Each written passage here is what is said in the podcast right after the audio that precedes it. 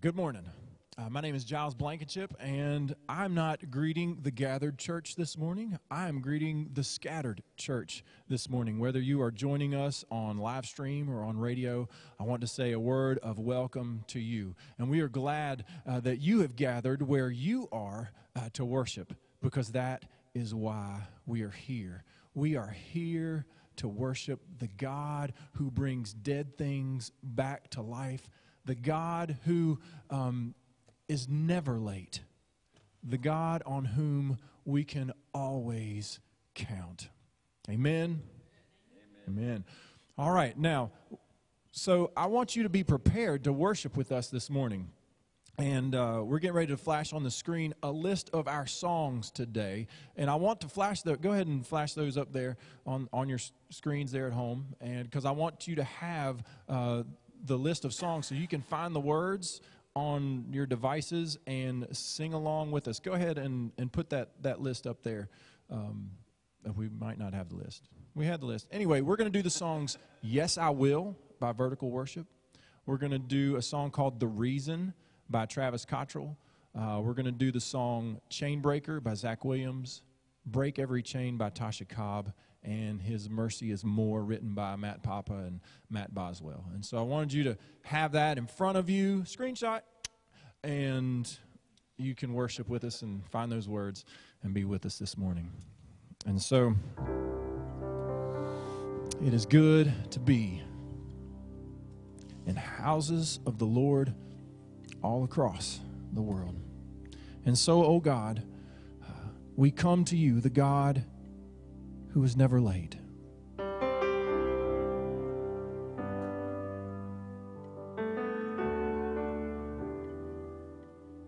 The God who is always on time.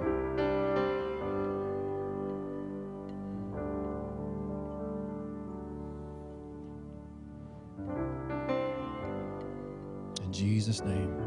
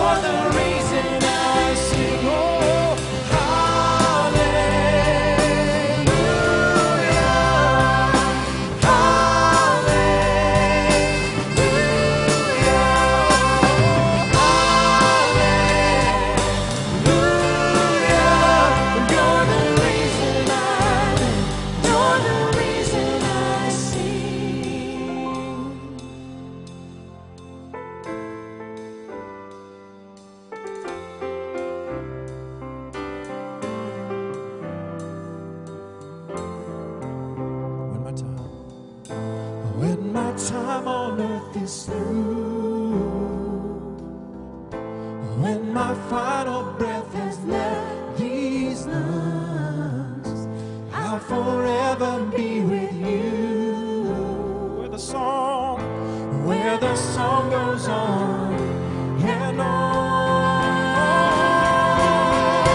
I will lift my hands up. I will raise my voice high. I will.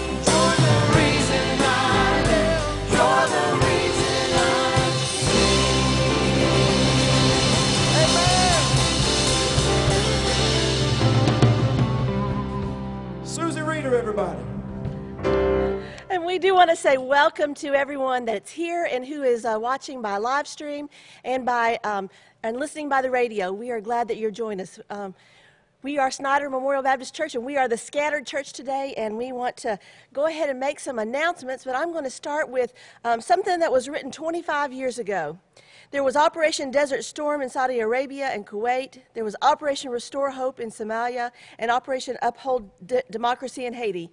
And now there is Operation Inasmuch in Fayetteville 25 years ago. And so watch this video uh, with me just for a moment here.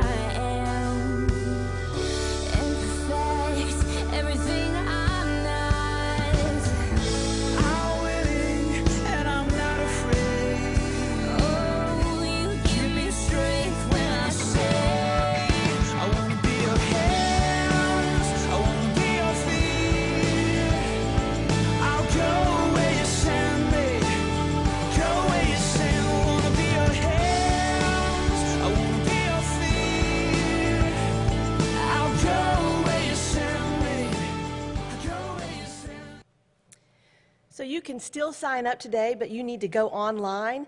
We are going to continue um, at this point with Operation Inasmuch Blitz Day on March 28th.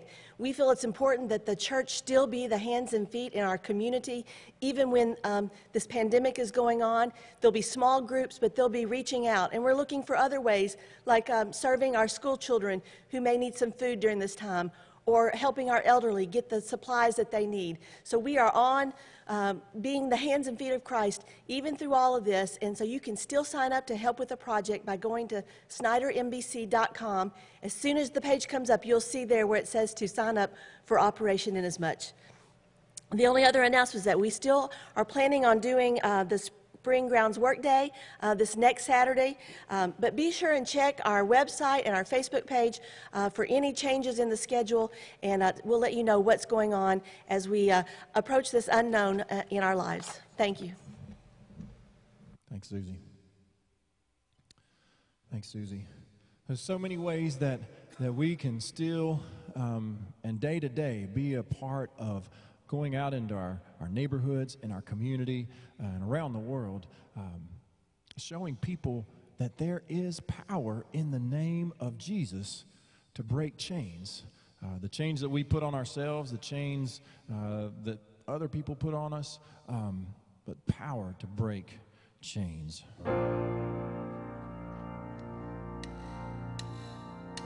If you've been walking the same old road for miles and miles, if you've been hearing the same old voice tell the same old lie,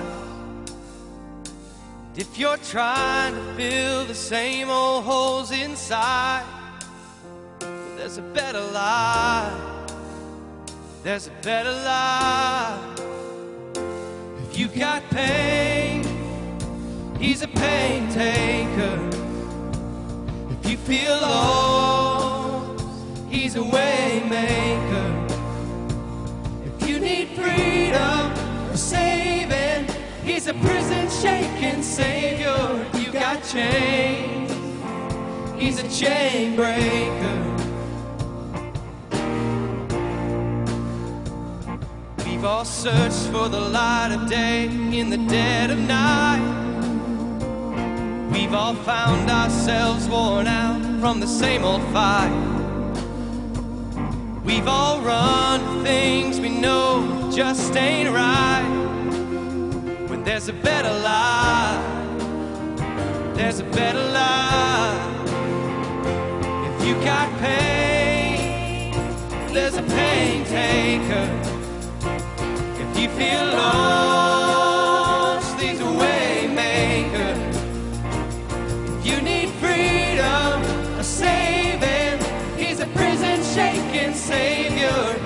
chains.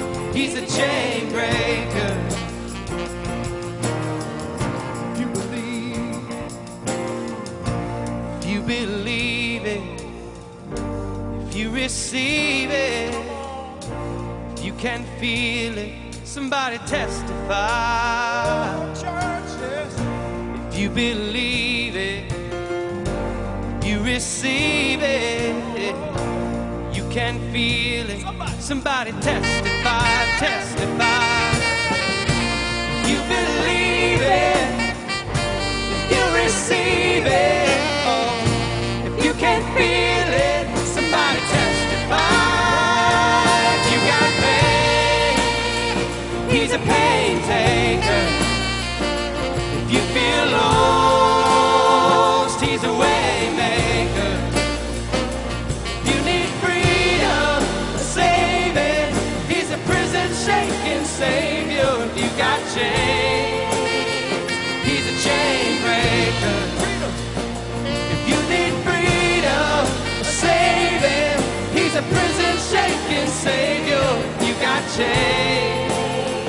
He's a chain breaker.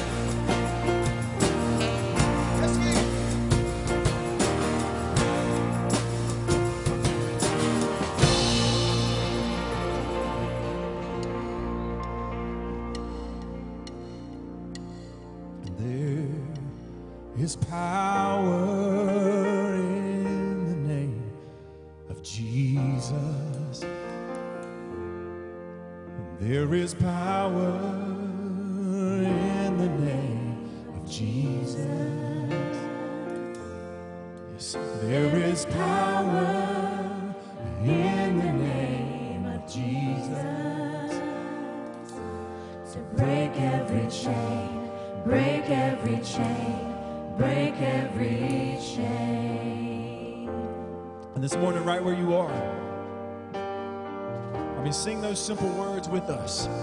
There is power in the name of Jesus to break every chain.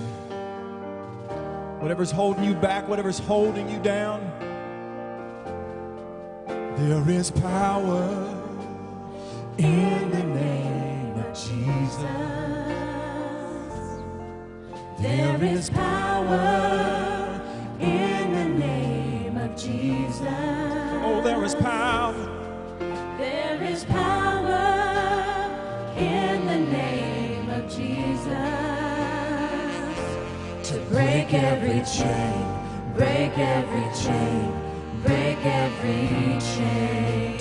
every chain, to break every chain, break every chain, break every chain.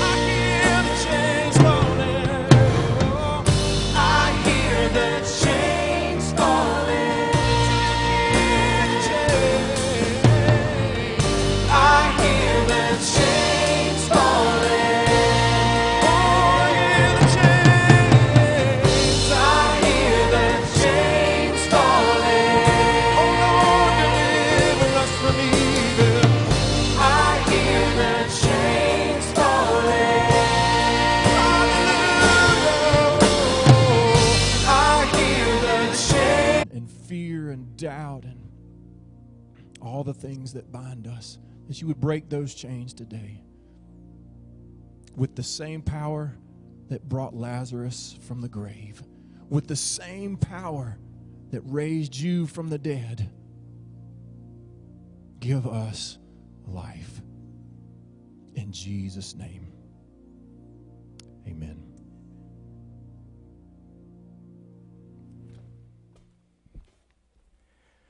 What a timely message for all of us today. We are living in some very challenging and uncertain times.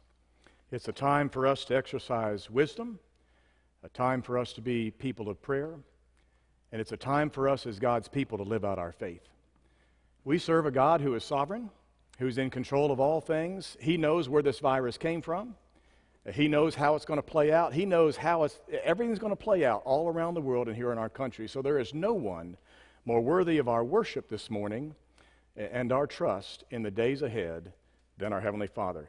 I didn't have time to change my message uh, given the circumstances today, and I will tell you that I believe that the message that God put on my heart weeks ago is very timely for us today. So if you would, take your Bibles and turn with me to John's Gospel, and please stand for the reading of God's holy word. John chapter 11, a familiar passage and one I think very timely for us today.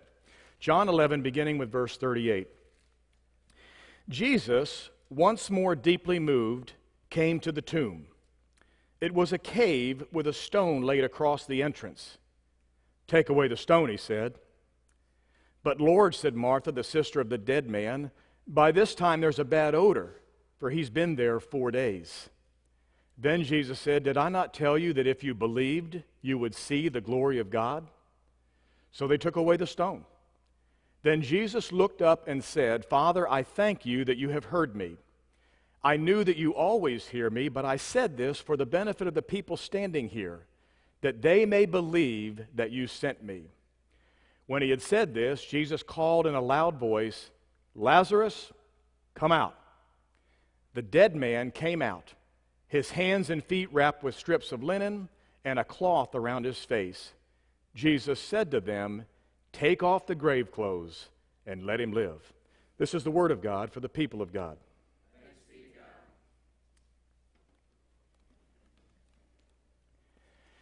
If Jesus can do nothing about death, then whatever else he can do amounts to nothing. The Bible says it this way in 1 Corinthians 15 19. If only for this life we have hope in Christ, we are to be pitied more than all men. If our faith is so temporary that it does not outlast our li- lives on this earth, then what do we really have? If Christ can do nothing about death, then whatever else he can do means nothing. Of all of Jesus' miracles, this one is probably the biggest and most con- consequential. This is the last, John, John records only seven of Jesus' miracles. This is the last of the seven that John records in his gospel. It's also the longest recorded uh, miracle in John's gospel, the most elaborately explained miracle that we find in his gospel. And its results are the most momentous. This really was the final nail in Jesus' coffin. If, if you read the next three verses after this, a lot of people believed, I mean, quite a miracle. When a dead man comes out of a tomb and he's got the linen clothes, they got to take the clothes off and let him go. I mean, it is a miracle nobody had ever seen done before. Jesus had raised a couple other people uh, to life a day or so after. This was, this was very significant, however. And, and so some of them, even though they saw that, ran away to the high priest and said, Man, we got to get this guy. And so if you read a little further in John's gospel, this was the event that caused Caiaphas, the high priest, to say, We've got, it, we've got to take, take this guy out.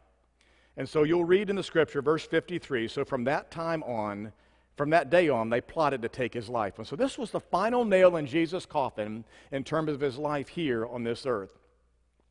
Just a few verses before this, Jesus had just said to Martha that the power of the resurrection was within his authority. That's a pretty bold promise. He said, I am the resurrection and the life. He who believes in me will live even though he dies, and whoever lives and believes in me will never die.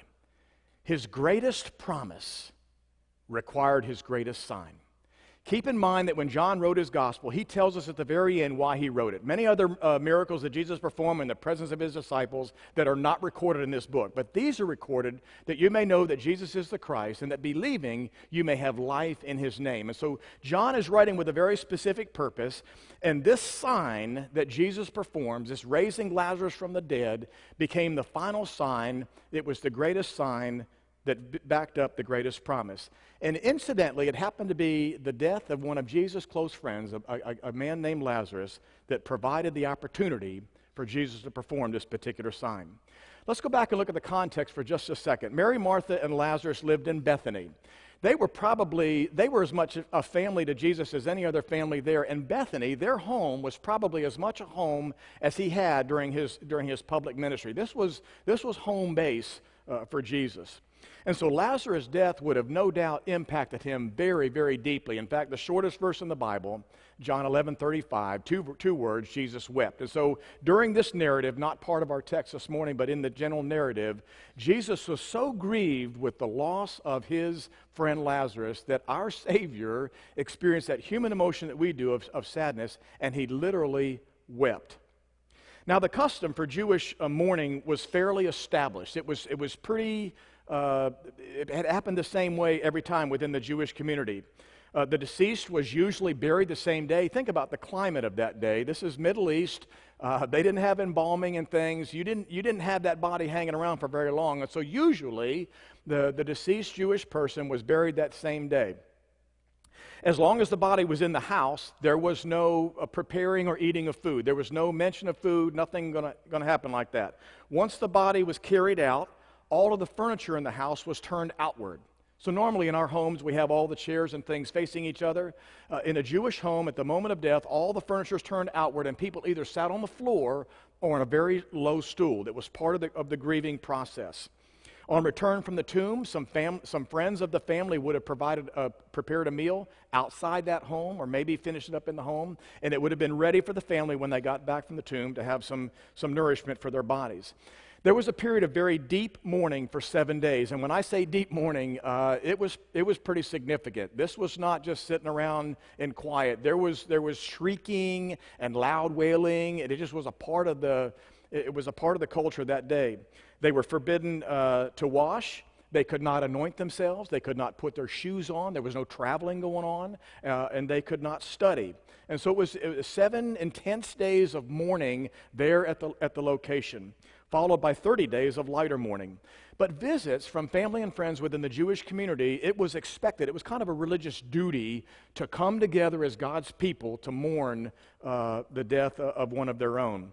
And so I, I, I lay that context out for you this morning to say that when Jesus arrived four days after Lazarus' death, they would have been right in the middle of this very serious period of, of, deep mourning. There would have been a lot of mourners there.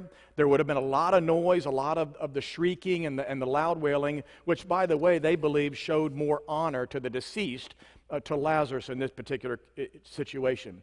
And so Jesus is coming on, on that scene, and that's the context as he steps there.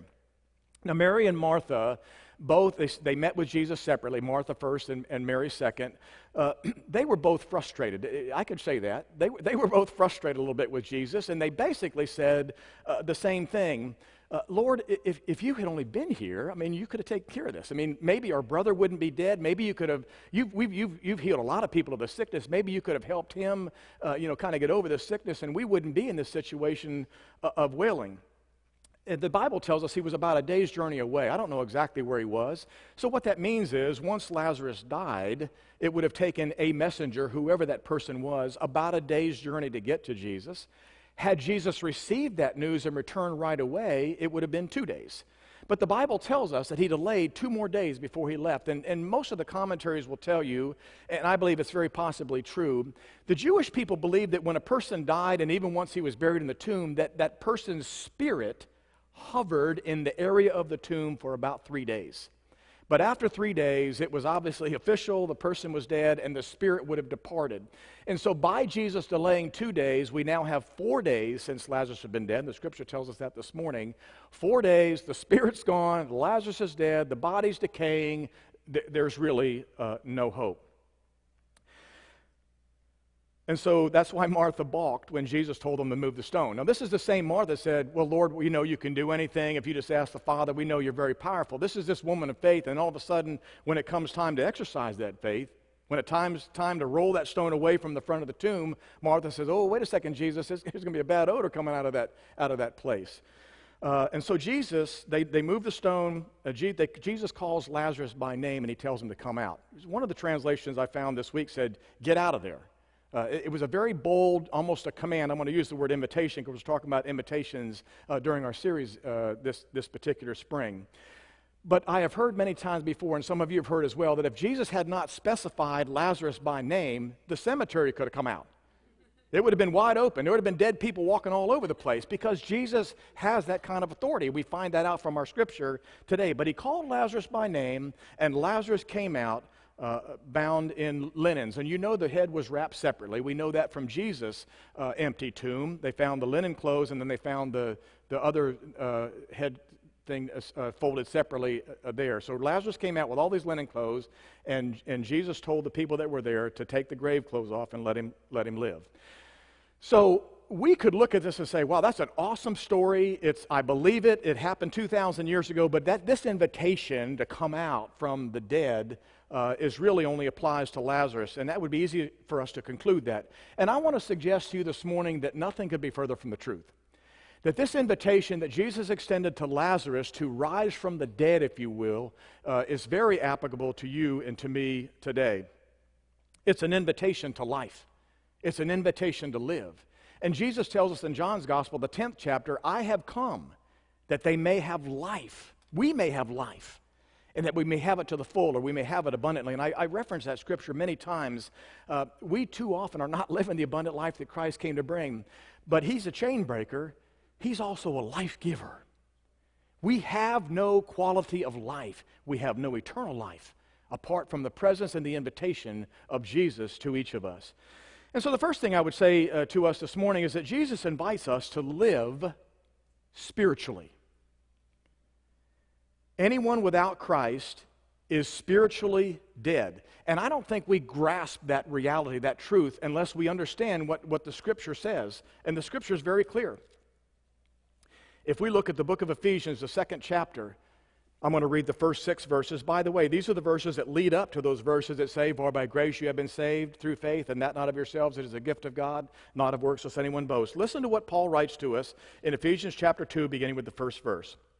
As for you, you were dead in your transgressions and sins, in which you used to live when you followed the ways of this world, and of the ruler of the kingdom of the air, the Spirit who is now at work in those who are disobedient. All of us also lived among them at one time, gratifying the cravings of our sinful nature and following its desires and thoughts. Like the rest, we were by nature objects of wrath. But because of his great love for us, God, who is rich in mercy, made us alive with Christ, even when we were dead in transgressions. It is by grace you have been saved. And God raised us up with Christ and seated us with him in the heavenly realms in Christ Jesus. And then it goes on to do those verses I talked about. You and I need to understand that in today's world, in and for all generations, until we receive the gift of eternal life by faith in Jesus Christ, we are spiritually dead.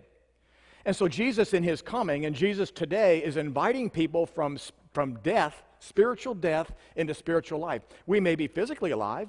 You may be, see people that have lived 60, 80, 100 years on this earth and physically alive, but if they've never placed their faith in Jesus Christ, you and I are spiritually dead. And so, part of Jesus' invitation to us this morning is to spiritual life. That's the point that Jesus was making to Nicodemus in John chapter 3. Jesus sees the authority with which Jesus, uh, Nicodemus saw the authority with which Jesus was teaching. Uh, he was drawn to Jesus. He went to him at night. He's got some questions. He's got some honest questions. He recognizes that Jesus is someone special. And he talks about kingdom of God. And Jesus says, You've got to be born again. And Nicodemus says, I'm a little confused here. I've already been born. I'm an adult. I can't go back in my mother's womb. Something's not, something's not right here. And Jesus explains to him, he's talking about spiritual birth. That until Nicodemus, until you and I are spiritually born, we cannot inherit the kingdom of God. We will, we will remain spiritually dead for the duration of eternity until and unless we embrace Christ as Savior and Lord. Paul writes in 2 Corinthians chapter 5, uh, 17, if anyone is in Christ, he or she is a new creature. The old has passed, behold, the new has come. And so it's, it's, we don't just become a Christian and get a little bit better cleaned up from what we used to be. We don't, uh, don't become a little more religious. We become a new creature. It is a, a creation that God has made, and what He's doing is, is giving us spiritual life. And so Jesus' invitation, even though sent to Lazarus 2,000 years ago to step out of that grave, his invitation to us today is to step out of the state of spiritual death and to live spiritually. Jesus invites us to spiritual life. It's the beginning of the eternal life he came to bring. And so take off the grave clothes, Jesus is saying, and live. Don't live in spiritual death. Take the grave clothes off and let him go. Jesus also invites us to look forward to our bodily resurrection one day. And I see this there. I've, I've talked to many people about uh, bodily resurrection. In fact, at the graveside, it's, it's a very, there's a sense of finality when you get to the graveside with family. Or it could be the columbarium here where, where we lay the ashes of, of folks that have been cremated. Um, it's a very it's a final sense we're going to put that body in the ground so the last time we see that coffin or that urn in which our loved one's body is laying or the loved one's ashes are it can be a difficult moment and so i focus on this whole bodily resurrection there i want to share with you a couple of the scriptures that i share at gravesite one of those is 1 thessalonians chapter 4 and the context of this, uh, 1 Thessalonians written one of the earlier letters that Paul wrote, Jesus had promised to come back and to take everybody to heaven. And, and so people were expecting in the first century, at the first century Christians, that Jesus was going to come back in their lifetime. And what happened was Christians, believers, began to die. And the question arose well, what happens to these believers? I mean, they placed their faith and you didn't come back yet, so what, what happens to them? This is the answer that God gives to us today through the Apostle Paul. 1 Thessalonians 4, beginning with verse 13. Brothers, we do not want you to be ignorant about those who fall asleep, or to grieve like the rest of men who have no hope. We believe that Jesus died and rose again, and so we believe that God will bring with Jesus those who have fallen asleep in him. According to the Lord's own word, we tell you that we who are still alive, who are left till the coming of the Lord, will certainly not precede those who have fallen asleep. For the Lord himself will come down from heaven with a loud command, and with the voice of the archangel, and with the trumpet call of God. And the dead in Christ will rise first. That's a bodily resurrection. After that, we who are still alive and are left will be caught up together with them in the clouds to meet the Lord in the air. And so we shall always be with the Lord forever. Therefore, encourage one another with these words. And so, what Paul is telling us, what the Bible's telling us, is that there will be a bodily resurrection one day. And I think it's awesome. We receive a lot of promises the very moment we die as a Christian. Our soul, in fact, it says that God will bring with him those who have fallen asleep. Our soul goes to be with the Lord immediately. But the body will remain in the cemetery, or in some cases, a, a pilot in my early church shot down in World War II. Uh, his mother grieved that she never got a body. He's in an aircraft somewhere at the bottom of an ocean. And I assured her that Revelation says that even the sea will give up their dead. And so the day is coming, and it's reserved for all of us. We receive some of those promises immediately. We don't go into limbo somewhere. We go immediately to be with the Lord, our soul, the real us. But our body will remain in the, gra- in the ground or in the, in the columbarium or wherever we're buried until the day that Christ comes back, and that's when the bodily resurrection will take place. That's according to Scripture here and in other places. The dead in Christ will rise first, and then we're all going to be with the Lord for all eternity. It is a wonderful promise. And so, Jesus, in his invitation to Lazarus, is inviting us to look forward to our own bodily resurrection one day. 1 Corinthians chapter 15 expounds on this a little bit more. By the way, if you want to talk about, if you want to learn about resurrection, and there's only one chapter in the Bible to do it, look at this chapter, 1 Corinthians chapter 15. Here's what it says in part. But someone may ask, How are the dead raised? With what kind of body will they come? How foolish. What you sow does not come to life unless it dies. When you sow, you do not plant the body that will be, but just a seed, perhaps of wheat or of something else. But God gives it a body as He has determined, and to each kind of seed He gives its own body. So will it be with the resurrection of the dead. The body that is sown is perishable, it is raised imperishable. It is sown in dishonor, it is raised in glory. It is sown in weakness, it is raised in power. It is sown a natural body, it is raised a spiritual body. I declare to you, brothers, that flesh and blood cannot inherit the kingdom of God, nor does the perishable inherit imperishable. Listen, I tell you a mystery. We will not all sleep, but we will all be changed in a flash, in the twinkling of an eye, at the last trumpet. For the trumpet will sound, the dead will be raised imperishable, and we will be changed.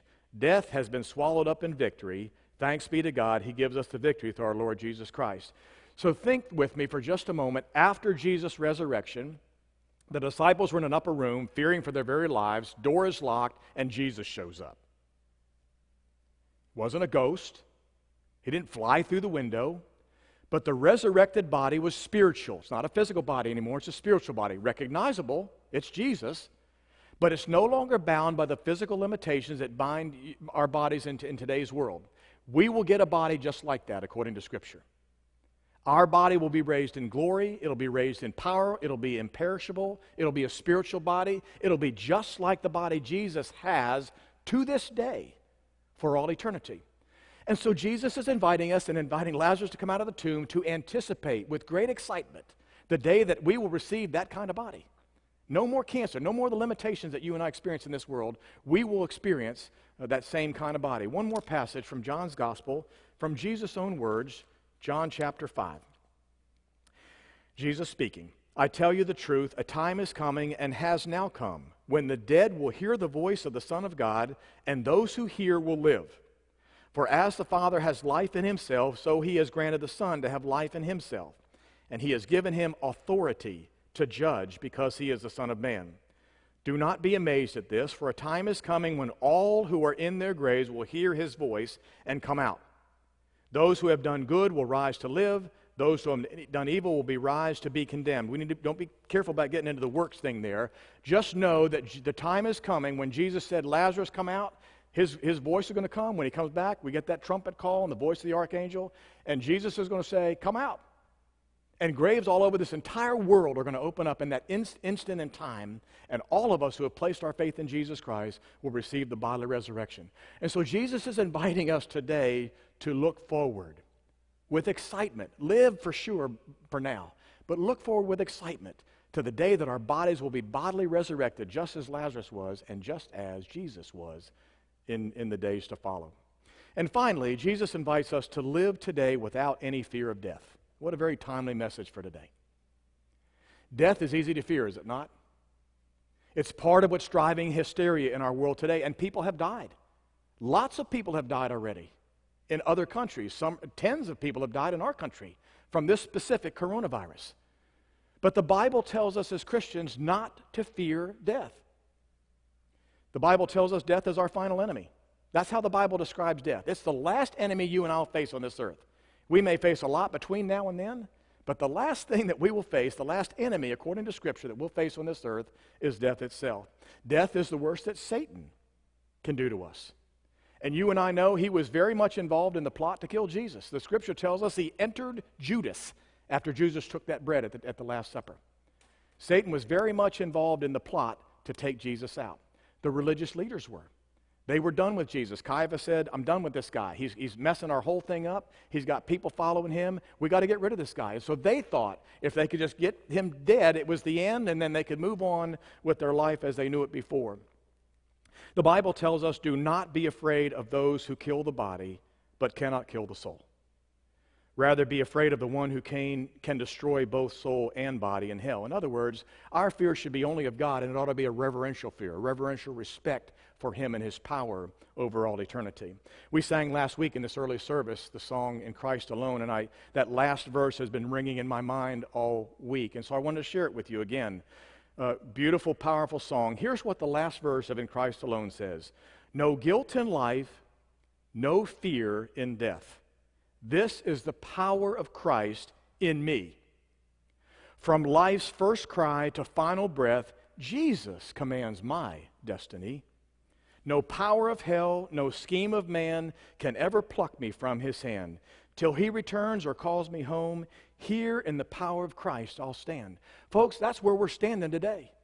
Regardless of what's going on in our world, regardless of what's going on in our country, regardless of what's going on in our community, you and I, as believers in Jesus Christ, stand in the power of Christ each and every day.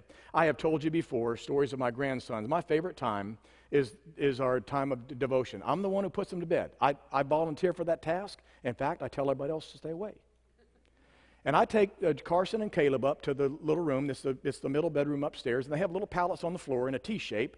And we now, I bought them recently um, a children's Bible, so they have their own Bible now. And we sit, we sit down there. One's sitting on each side of me. We're sitting on the floor, leaning up against the bed, and we read a Bible story. And, and we read the story of the Garden of Eden and, and how Adam and Eve disobeyed God and they were thrown out of the garden. I, I finished that story. It's got a picture on every page. It's a perfect child's Bible. And, and we got to the end, and Caleb, four years old, said, That's really sad. And I said, That is sad, buddy. And then Carson said, Well, why, you know, why did why did that why did they do that? And I said, Well, buddy, Satan, you know, Satan came along after Jesus put them in that garden and he and he tempted them to go ahead and eat that fruit. They hey, God's not telling you the truth, God's holding something back from you. And uh, I finished trying the ex- explanation. I'm trying to be with a four and six year old and explaining these things. And Carson says to me, Who's Satan? I'm thinking, Oh man. And I said, Buddy, Satan is, is God's worst enemy. He's the one who gets us to disobey God. He said, Oh, you mean the devil? And I said, Well, I, I stand corrected. We'll just call him the devil as we, as we move forward. And so we moved into prayer time. And I'm, I'm almost going to tear eyed telling you this, this story. Um, I'm lying on the floor, we're in the dark, and Carson's praying. And he says, Jesus, he always says, and Jesus. If he's, once he started his prayer, it's Jesus, and then he gets to and Jesus for the extra stuff. He said, I, I wrote it down. And Jesus, thank you that we don't have to be afraid of the devil because you are more powerful. And then he paused for a second and he said, You are. And I thought to myself, where does a six year old get this theology? Because we hadn't talked about God's power. We had talked about Adam and Eve disobeying God. We had talked about, uh, you know, the consequences of sin. We had talked about the devil's, you know, tries to get us to disobey God. We hadn't mentioned the word power all night. But my six year old grandson, in his prayer, talking to Jesus, warms my heart. Thank you that we don't have to be afraid of the devil because you're more powerful. Boy, that'll preach today, won't it? God's resurrection power is available to his children now. To you and me today. We don't need to fear anything. We don't need to fear deployments. We don't need to fear cancer. We don't need to fear aging. We don't need to fear terminal illness. We don't need to fear the coronavirus. Virus. We don't need to fear death itself. Our life as believers is in God's hands. We're not meant to live here forever. I don't want to live here forever. We're going home to heaven. And, folks, death for the Christian is the door to heaven. It's the door to the presence of the Lord and Savior that you and I are here this morning to worship. We get to go home, and we get to be home for the rest of our lives. What's to fear? What's to fear? And so when Lazarus walked out of that tomb and Jesus said, Take off the grave clothes and let him live, Jesus is inviting us today to live without fear of death. Take the grave clothes off and go. Go and live the abundant life that Jesus Christ has come to give us. Generations of Christians, 2,000 years now, have faced death without fear since Jesus emptied the tomb.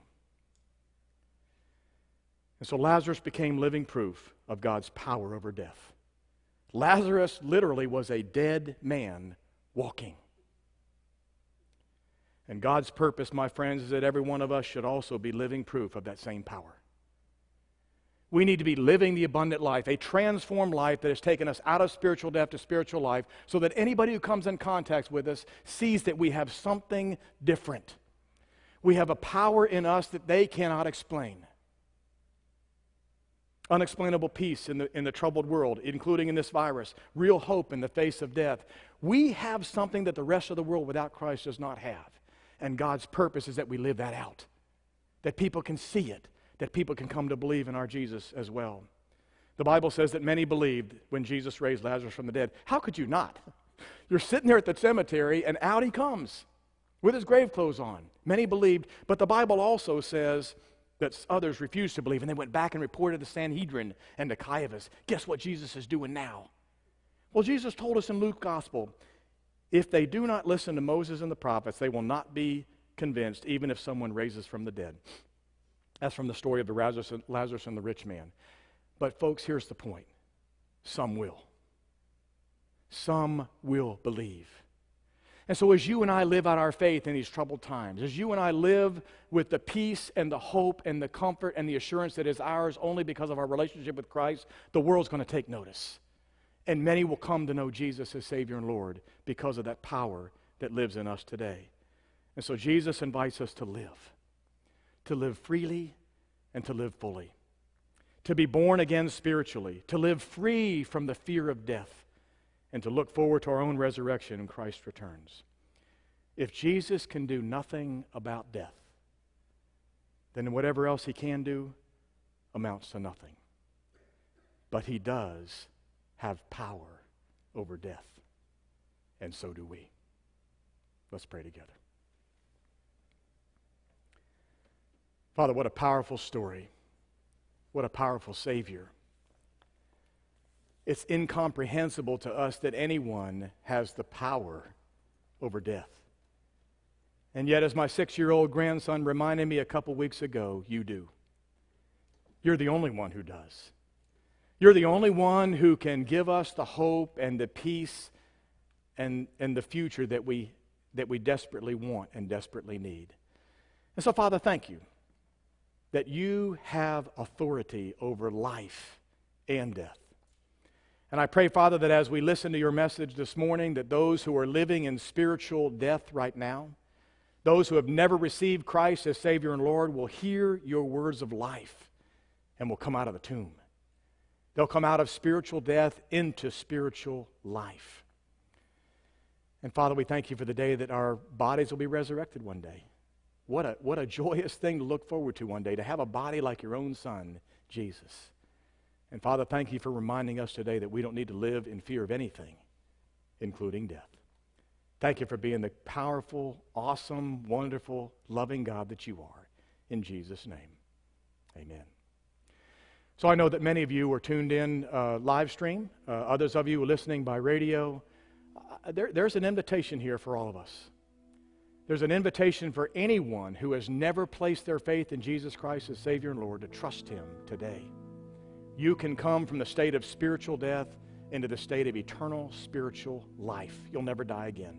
You'll spend the rest of your days on this earth and you'll spend all of eternity with Jesus in your life. I want to I encourage you to make that decision this morning. Some of you, all of us, many of us are afraid. These are troubling times. There are people all around us that are afraid. The grocery stores are packed. People are buying stuff they don't need and probably will never use. And there's reason to be afraid. This virus is deadly. But for those of us who are in Christ, we don't need to be afraid of anything, including death. So I would encourage you to claim uh, the power of Christ that lives in you, the resurrected Christ who lives in you and me every day, and not live in fear anymore. We know that some of you may be looking for a church home, and Snyder may be the place, or after this is all over, you'll come back and say, I want to be a part of this church that believes in Jesus and lives for Him and makes a difference for Him. We'd love to invite you to do this as well. I know that God is speaking to you and to your heart, and I pray that you'll listen to His voice and that you'll respond.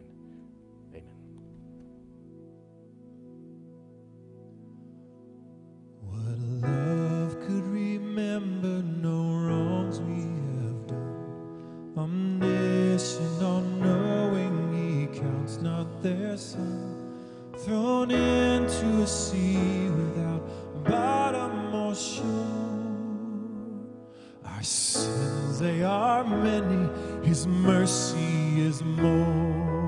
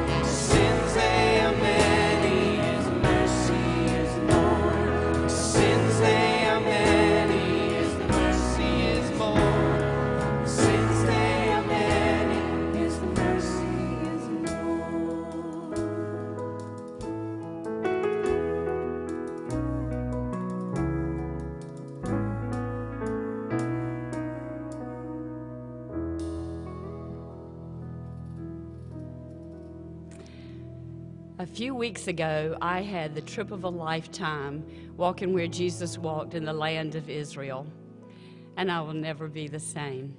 We had a guide whose name was Hani. He was a Palestinian Christian, and before he would let us enter into any site, he would say in a really quiet voice, Come, come and see, come. We did, and we were amazed. Will you pray with me? Lord of all the nations and the lands and languages, those are the very words you've been saying to us since the day we were born.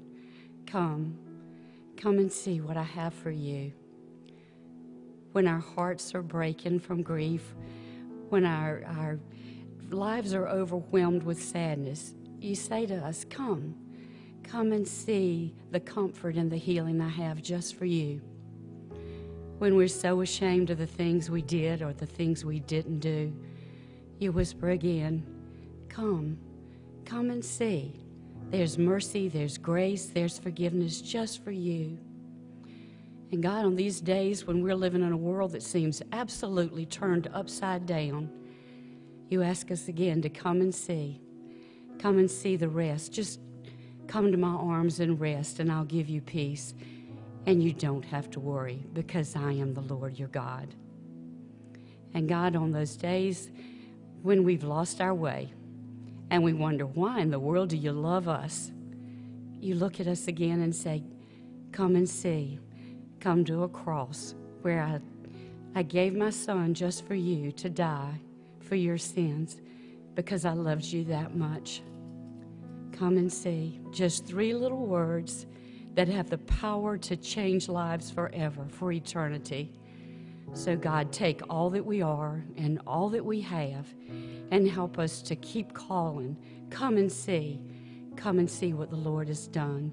Come and see what the Lord can do. And we will, and we will be amazed. I pray this in the name of your sweet Son, Jesus. Amen.